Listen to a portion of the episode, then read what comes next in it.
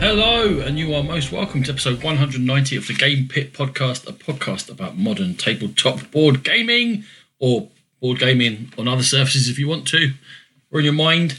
My name is Ronan. I am your host today, and this is a Picking Over the Bones episode, meaning I am going to take you through a number of games, share my thoughts on them, having played them, and give them an arbitrary rating out of 100. But hopefully, you'll get more from the ramblings than you will from that number, but it's just a bit of fun. Thank you very much for joining me. And given that it's coming run up to Christmas and everyone is super busy, I'm going to crack through this. Talk less, not quicker. There we go. Keep saying that to myself. I might write that on the back of my hand.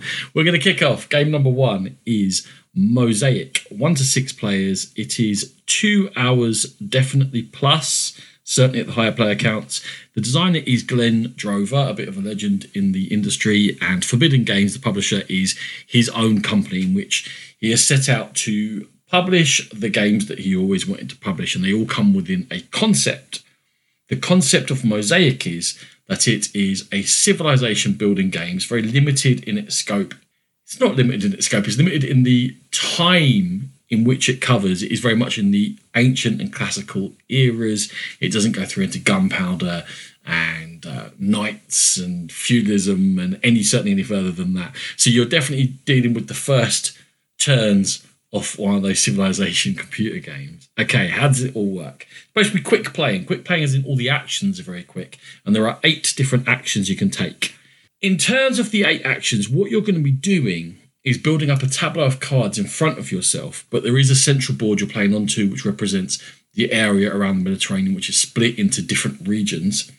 And on these cards that you're building up, technology cards mostly, there are these nine different symbols they are symbols that are related to different aspects of running a civilization, be it military or economic or science or culture.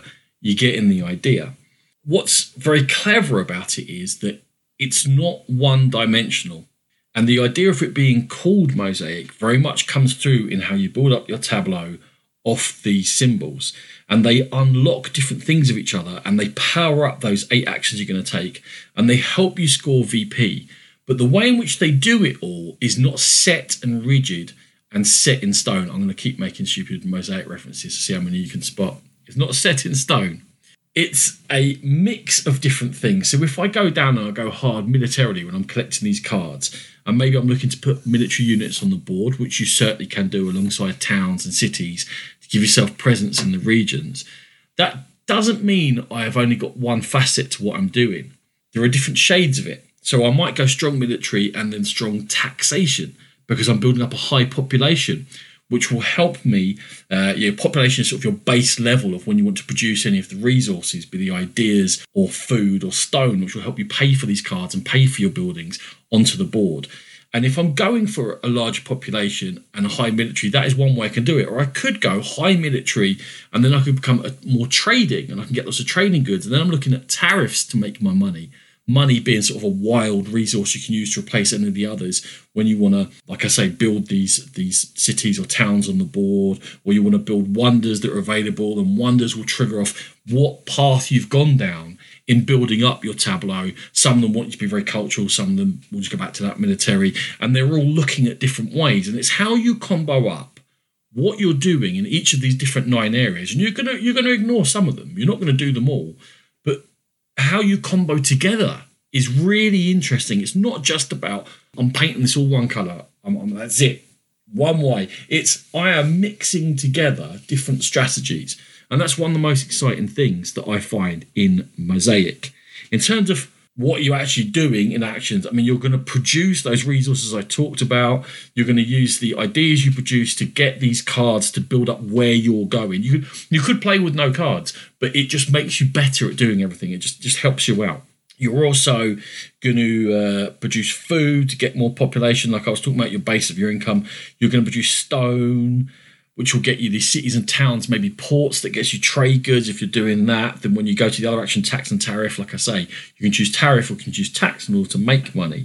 When you're using all these resources and getting this presence on the board via your town, cities, wonders, or military units, the military units don't actually fight each other.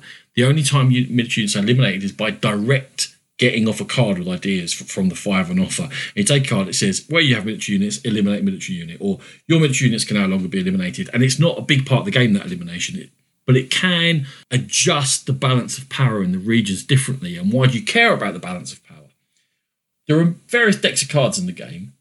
In four of them, there are these Empire scoring cards. Now, where you put them in the deck depends upon the player count, and you have to be very careful with that. I'm going to come back to that in a second. These Empire scoring cards, when they come up, three of the four will be scored during the course of the game. And each region you'll check how built up it is.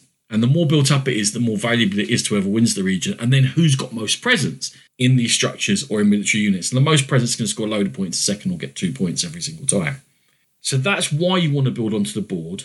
And you can also take wonders and powers, which will score you more points whenever you're scoring in regions. So it's a thing you can drive. I want to be very present on the board.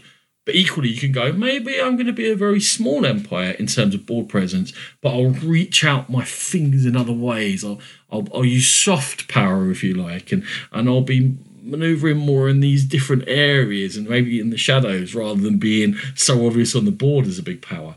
And what other people are doing is what you don't want to do. You want to be like, okay, you're, you're doing that, you're doing that. You like you're going to fight over that. Maybe I'll just come around the side here and do this and then I'll make this my specialty. And as long as I can get the right blend of cards, of powers, of wonders, every different strategy appears to be viable. Now, these Empire scoring cards, I said they drive the end of the game. When three of the four come out, that's when it's over. This is one of my major sort of holdbacks with Mosaic is it can go on too long.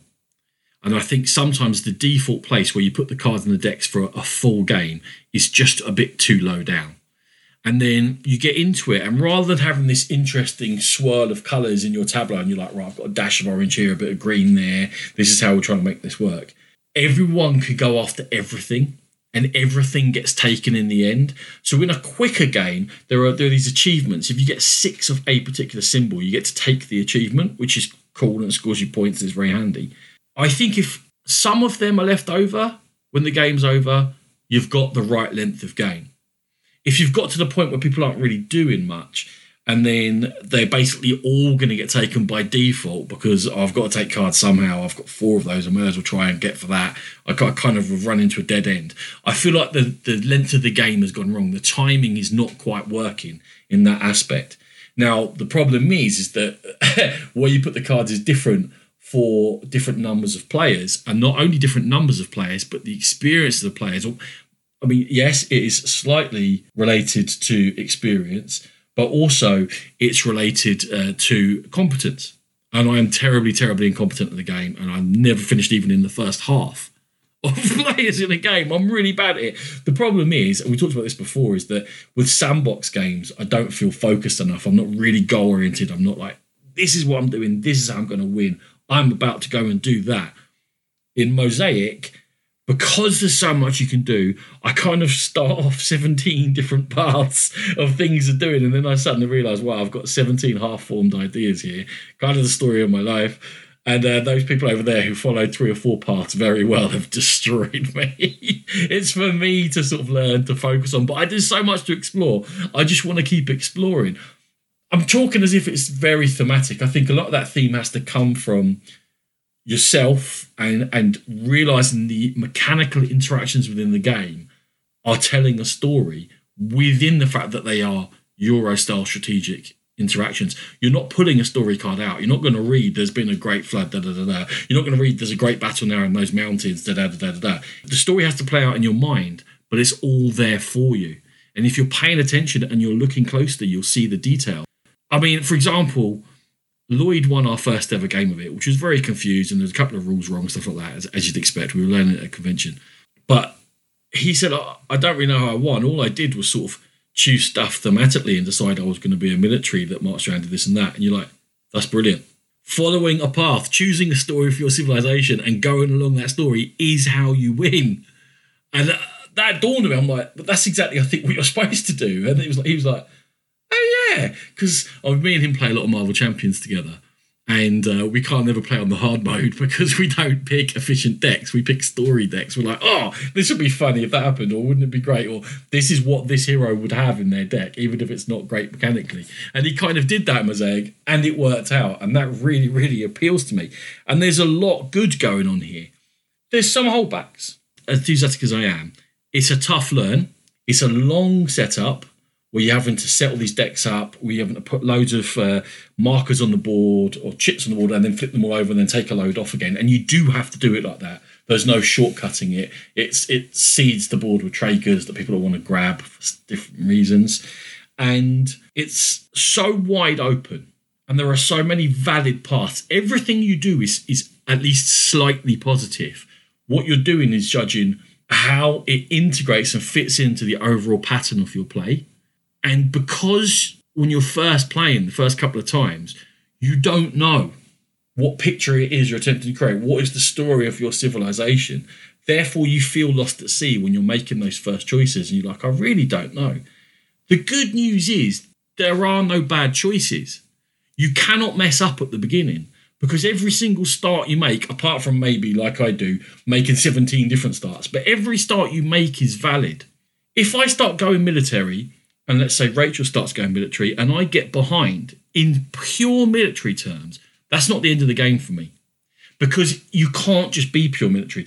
I know I don't get focused on military. I'm just using that example. I could have gone pure economic or I could have gone pure culture. Let's go pure culture so we get off the military track, okay? Because it's not a very military game. If I've gone pure culture, Rachel's gone pure culture, she's ahead of and I can see she's going to get the achievement before me. Maybe she's going to get there are these um oh sorry, it's a golden age you get. Not an achievement when you get those. There are achievements which are a, mix of different ones during the game, which you can get, and I'm like, oh, she's gonna grab that ahead of me as well. I can always pivot. And I say, right, along with this culture, I'm now going to go heavy science as well and heavy tariff. And now I'm going to make myself a culturally, scientifically advanced mercantile nation. And I need those different aspects. And that's what's lovely. You can't go wrong. You cannot completely it off the side. Now, of course, someone's going to win and someone's going to lose. You can play better or worse. It would be very rare that you can put it down to that one moment where you went, I should have just taken that card instead of that card. I should have built that city there instead of there. Yes, you will think about those things and gone, at the end of the day, that's how it's worked out. But the story is not told until the whole story is told. It's only on reflection that you can look back and go, wow, yeah, that was really well played, or I could have done that differently and it's almost like a different style. You have to get used to it that you're making these decisions without knowing the full strategy of what's going on. But like I say, creating your own story. I like Mosaic and I think about it a lot when I'm away from the table. I think that it's much better with more plays. I would love to play it with more players who all knew it and what just going because if you get everyone who's just taking their turn quickly, this game flies by. It's a grower for game in many, many ways. The story of that particular game grows as you go. It's never set. There's no set pattern whatsoever.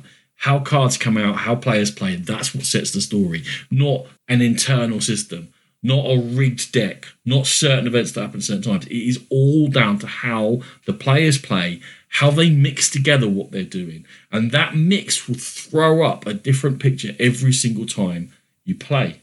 It's a grower in that every time I play it, I enjoy it more. It's a grower in that I'm going to give it a score. If I do get three or four more plays in before we do our review of 2022, this will just climb up and up and up the rankings, I imagine. I haven't discovered any big problems with it whatsoever. Apart from, like I say, the setup takes a little while. It's just a barrier to entry when you're first getting used to the game. It's a hard start to a first game to have to learn how to do all this stuff and not know where you're going much better to play, I would say, if you can, with someone who knows it, even two or three players who know it. They're not going to have a huge advantage. It's not like, hey, like Twilight Struggle, you have to know the deck, you have to know what's coming up. No, no, no. In Mosaic, you decide how the story goes. And that's one of the things that I absolutely love about it. So Mosaic, for now, is getting an 85 from me. Now, if you were going to publish a game and you were going to target it towards me and say, if ever there's a game that Ronan is 100% going to buy and play, its name would be War of the Ring card game.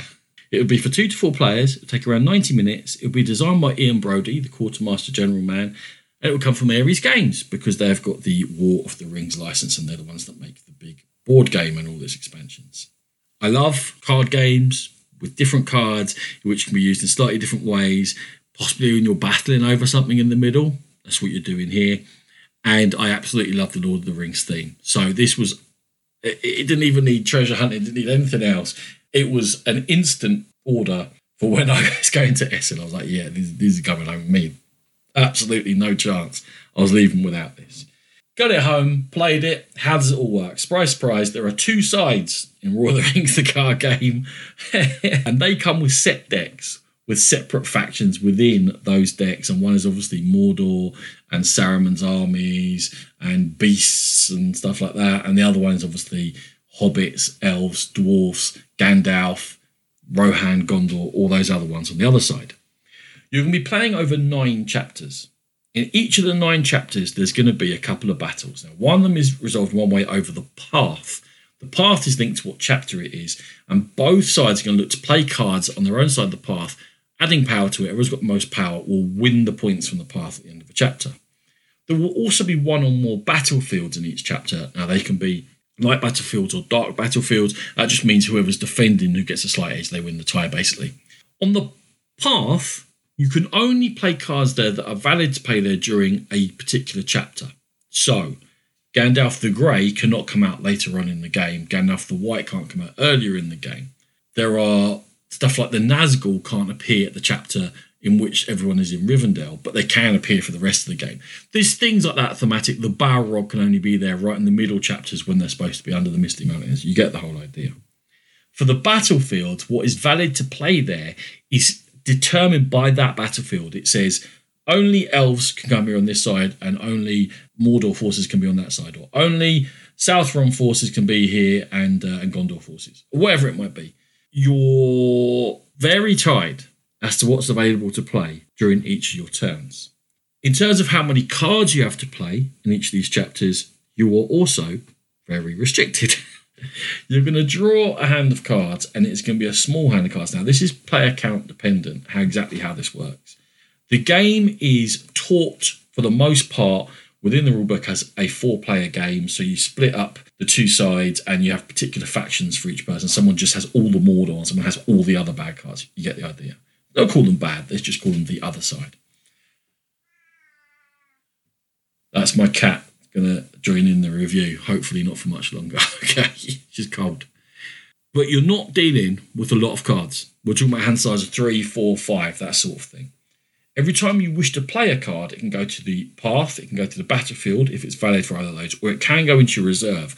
And some cards have got powers when they're in your reserve, and some cards you're just playing, they're hoping to build up for something later on. But every time you play a card, you have to cycle a card. And there are two ways basically of discarding cards in the game. Whenever you're told to cycle one, like this when you play a card, it goes into a discard pile that will be shuffled up and become your draw deck once you go through your deck, which you will do in the game. Or you have to eliminate. When you eliminate cards, as you can imagine, it goes into a different discard pile and they are out of the game forever. One of the curious things is that you're very restricted in your hand management here. It should, and it feels like it should be about hand management and building clever combos and deciding I'm going to go for a strong Gandalf combo this game. So I'll, I'll, play those cards and cycle other ones, or I'm going all in Hobbits. I'll play those cards and cycle other ones. But I don't see enough cards to be able to actually intelligently do that because card play is so precious. If you are one of the fellowship players in a four player game, you are playing one or two cards usually on a chapter.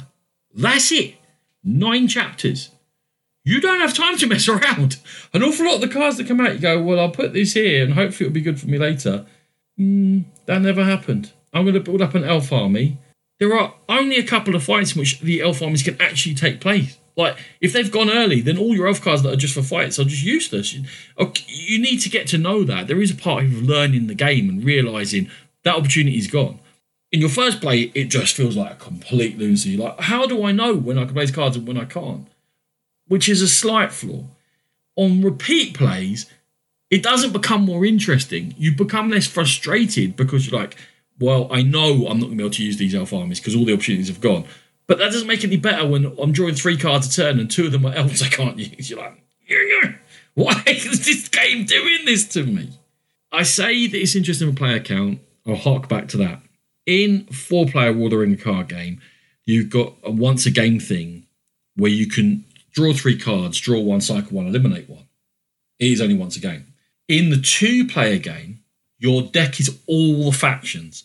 Firstly, that helps because in the four player game, certain two of the players at least feel like they're doing very, very little.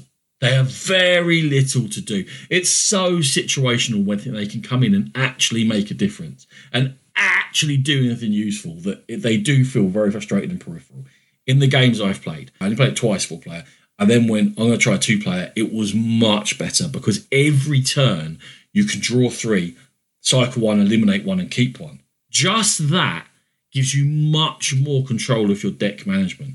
And this very much should be promoted as a two player game. If you play Warden card game, four players, and hate it, if you hate it, you're unlikely to love the two player game. But if you thought, oh, that was a bit annoying, I wish it was a bit better, play two player, it is better. And definitely how it should have been promoted and pushed. I don't understand why they've gone four player. But overall, in any player count, the problem I have here is that the designer is playing too much of the game for me. I am too dictated to by the strictures within the game of the chapter system, of the faction system for Battlefield, which is the whole game. Well, this is what I can play, and then by the decks, which tell me this card is only useful in this very particular circumstance, and you don't know if that circumstance is going to come up. Gandalf's staff and Gandalf's hat are going to add to Gandalf, but you may never draw Gandalf at the right time. Given also the two Gandalfs are, don't suit each other. One Gandalf the White kills Gandalf the Grey. You know, seriously? If I pull out in the last turn a card that's only good for chapters one to four, and I haven't seen it before then, it's incredibly frustrating. It's like, why? Why are you dictating to me so much? The narrative of the story, Lord of the Rings, has been tried to be stuck to. I should have phrased that better. They're trying to stick to the narrative of Lord of the Rings far too tightly. And what they've done is they've cramped the game space in order to allow space for the narrative, but the narrative then is getting in the way of fun, and that is no good. As much as I love the narrative for Lord of the Rings, I do not love War the the card game. It is a frustrating experience. Far too few decisions, far too frustrating, far too driven by luck. Two of my five games won by a hill troll getting played on chapter nine is not very heroic because it gave the one power on a, the uh, path that I couldn't match. Well, the other player couldn't match because I don't I don't have those cards. It doesn't. They don't. I didn't have. And not only that, I didn't have a big chance to build those cards up either. Too frustrating. A 49 for me for War of the Rings card game. So if there are any of you that are that interested in the Game Pit podcast that you remember what we say about games, you will remember that Savannah Park was a tile laying game that I enjoyed very much last year, and I think it was in the lower reaches of my top 10 for the year. I certainly had a lot of fun with it. At Essen this year, Caldera Park has come out. One to four players, 45 minutes, again from Kiesling and Kramer and from Deep Print games they've done now Renature and Savannah Park and now Caldera Park. And I can tell you, I've liked all three of them. They've all been very decent games, including this one. So I guess I'll probably better get to the end quite quickly So I've just told you the ending. It's the same as Savannah Park in that you're playing hex tiles of animals. There are six different animals.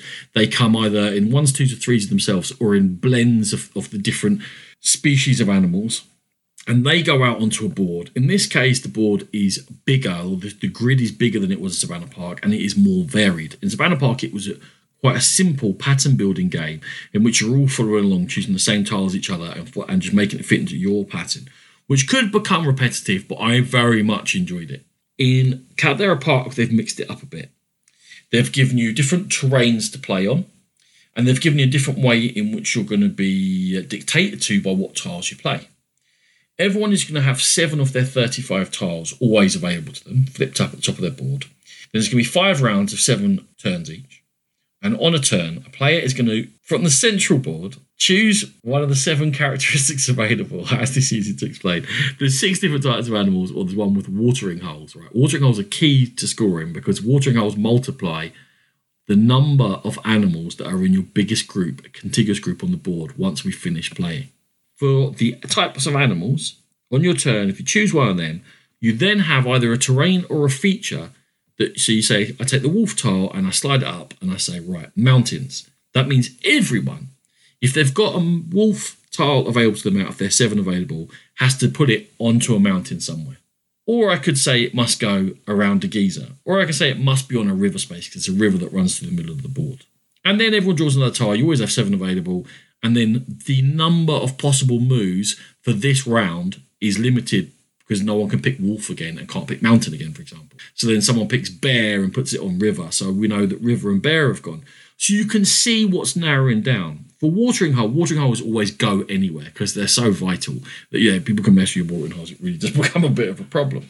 So you're going to do that 35 times. There's other slight twist is that there's weather tiles in the game. Weather tiles do the function that fires did in Savannah Park, in that they do not like certain types of animals around them, be it certain numbers of animals, one, two, or three on a tile, or just certain types like goats and wolves don't like being next to this. Goats are in the game. I couldn't remember if goats were in it. They are. I love goats. The thing with the weather tiles is the fires in Savannah Park were always fixed. In Caldera Park, they are going to go in fixed spaces, but they're going to be face down until you pull them at the beginning of a turn and put them into space and you start and you follow around clockwise. There is a pattern to this where you're going and where you want to put them. But it is something to be aware of that if you're going next to a weather tile that has not yet been played in weather space, there is a risk of the animals you put next to it being killed. And it's a bit of chaos that goes in. I guess to counter the fact that there is a maybe a bit more control. Certainly in lower player counts, there's more control over what you're playing and you could be messed with less in Caldera Park than you can with Savannah Park. Because if you choose a particular tile and you did have the wherewithal to look around and go, this absolutely screws you, you don't want to play this right now, you're causing a lot of trouble for your for your colleagues. But in Caldera Park, you can't choose a specific tile; it's a type of tile. And if it is vital to you, you are always trying to keep sort of blockers in place so that one or two vital tiles cannot get forcibly put down at a time when you or a place that you do not want them to go.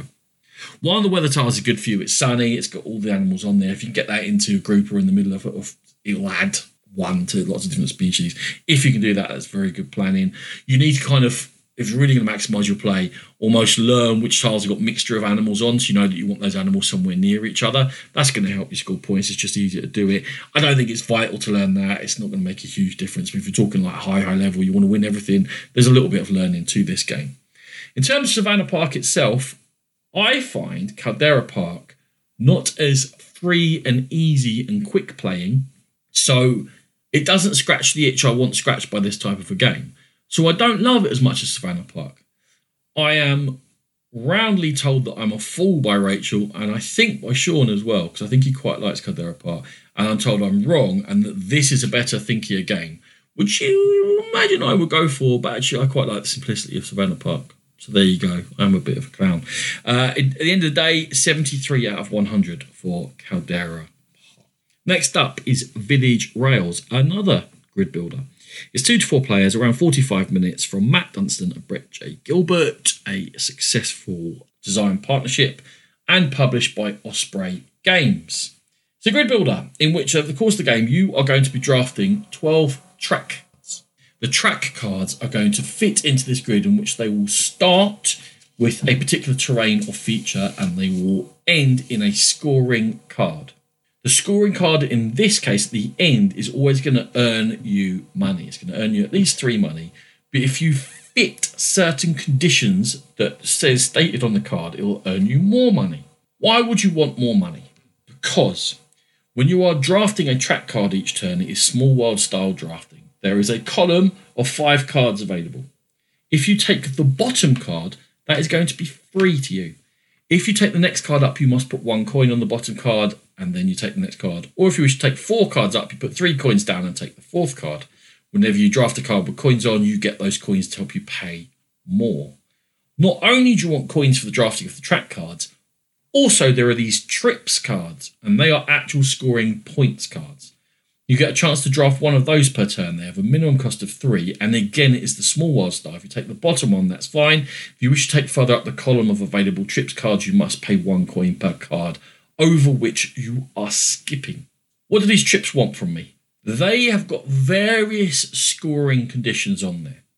There are different terrains which these track cards portray, and the tracks are always in a cross or in two L shapes, meaning they have two ins and two outs, and they will always have seven lines starting and seven lines finishing, but the length of them and the where they go will vary.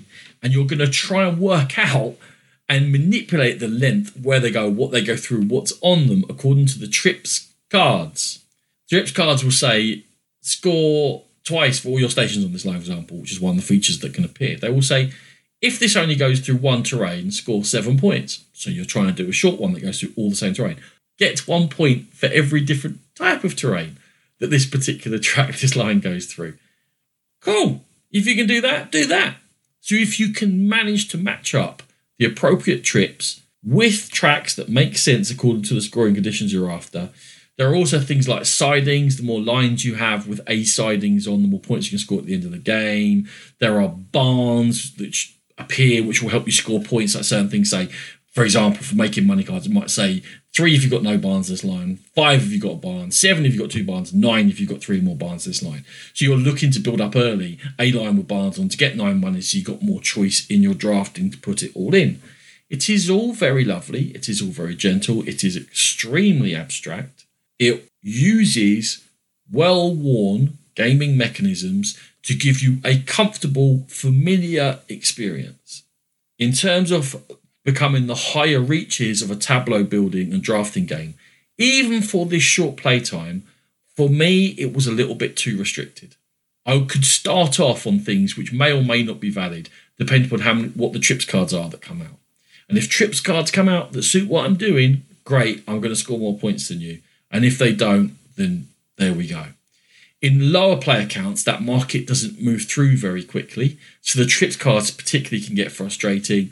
At higher player counts, it's very hard to plan your lines.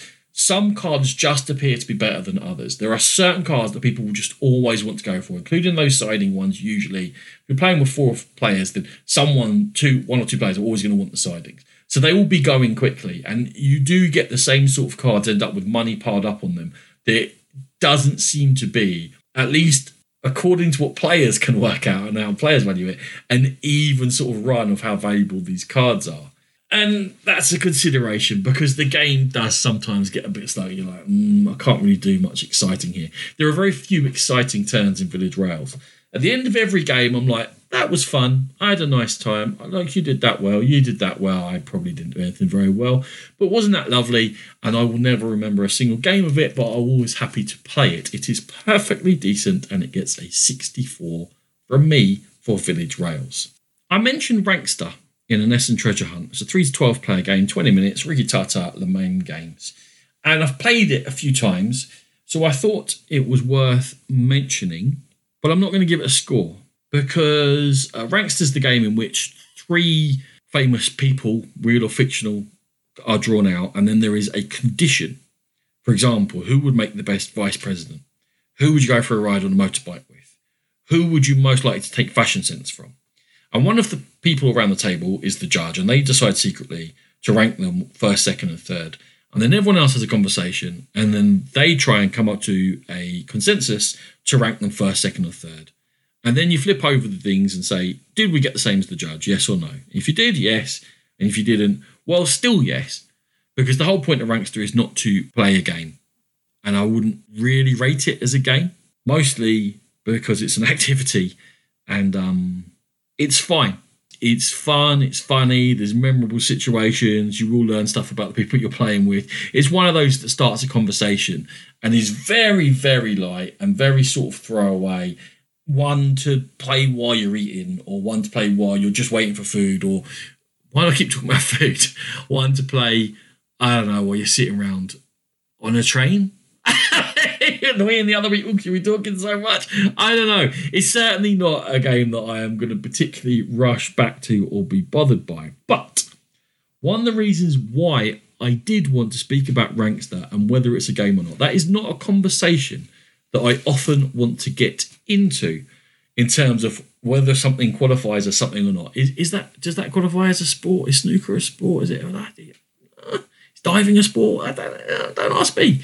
Is is this thing a game? Not something I dive into on BGG or in person. However, I'm going to uh, I'm going to do the old plug. I'm going to do the old shilling now. There is a book coming out by Adam Kwapiński, who's the designer of Nemesis and loads of other games. It's called Board Games on My Mind, and the first chapter is available via the Board and Dice website. There is a publisher called Cozy Coven that's starting up, which is somehow linked to Board and Dice, and I don't know how. But the first chapter is available, and we got given it also at Essen and said, if you read this, if it's of any interest to you, do you mind mentioning it on the podcast? And I did read it, and then I've been playing Rankster, and Adam Kwapiński is sort of a eh, sort of he's an academic and has taken an academic view to gaming and game designing. I'm not going to do it justice, but if you read the first chapter, he very much explains why he's written the book and why he thinks the book might be valuable. And it's not to teach you how to design a great winning board game, it's maybe to just have some thoughts about these games that we spend so long playing and thinking about. And to be honest, that's not a premise that I was wildly excited about. But I did honestly read chapter one and then go, there's some interesting stuff in there, actually. I'm like, okay, that's something to consider. And the thing that I started considering was, is Rankster a game? And according to what Adam Kwapiński writes, it's not. But then you'd have to read chapter one to find out why, or possibly you'll, pass something different from that text than I did.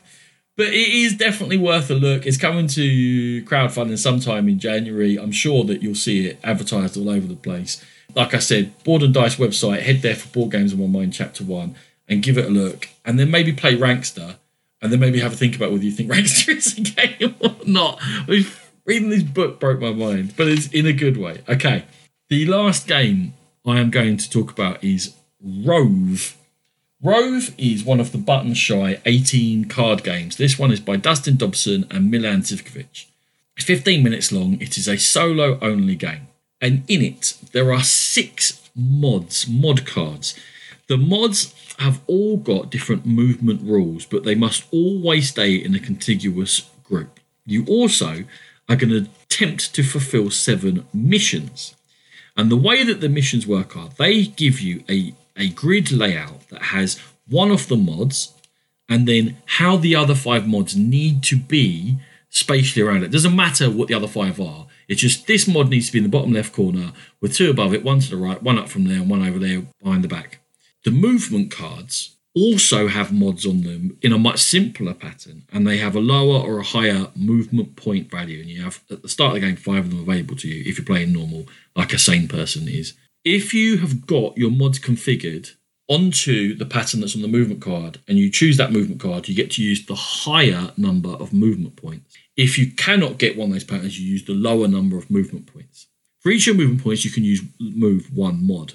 They all have different ways in which they move. Some of them want to move diagonally, some of them want to move in straight lines. Some of them will push mods across as they're going. Some have to jump over a mod before they can move. As well as that, the six different mod cards that are constantly in this grid, uh, the mod is just the name of the cards. The six different mod cards that are in the grid have all got a one off special power. By using the movement points and the special powers, you're attempting to, to fulfill and achieve the pattern on your current mission.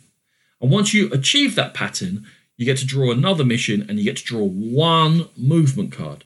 So if I using more than one movement card per mission, then your hand size is constantly shrinking and shrinking.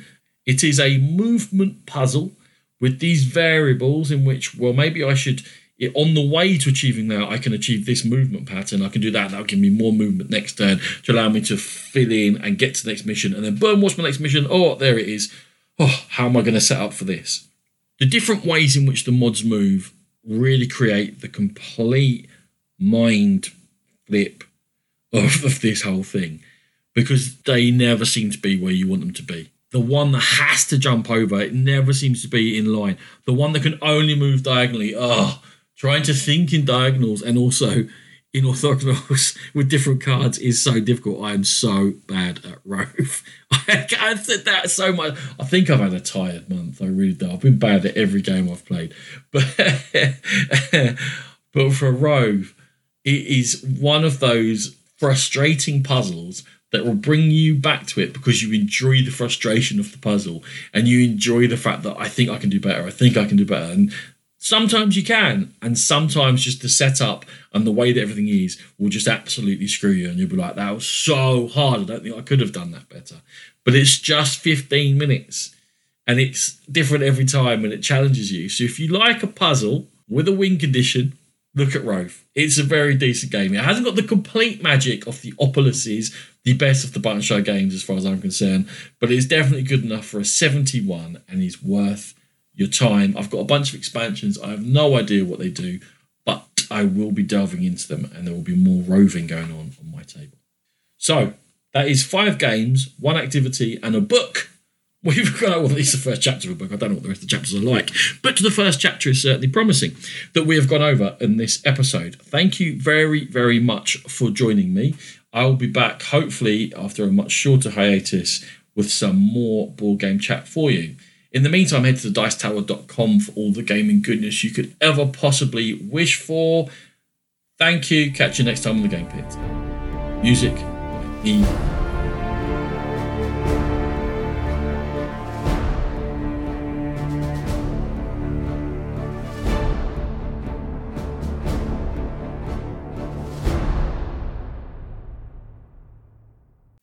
Jingle boy, jingle boy.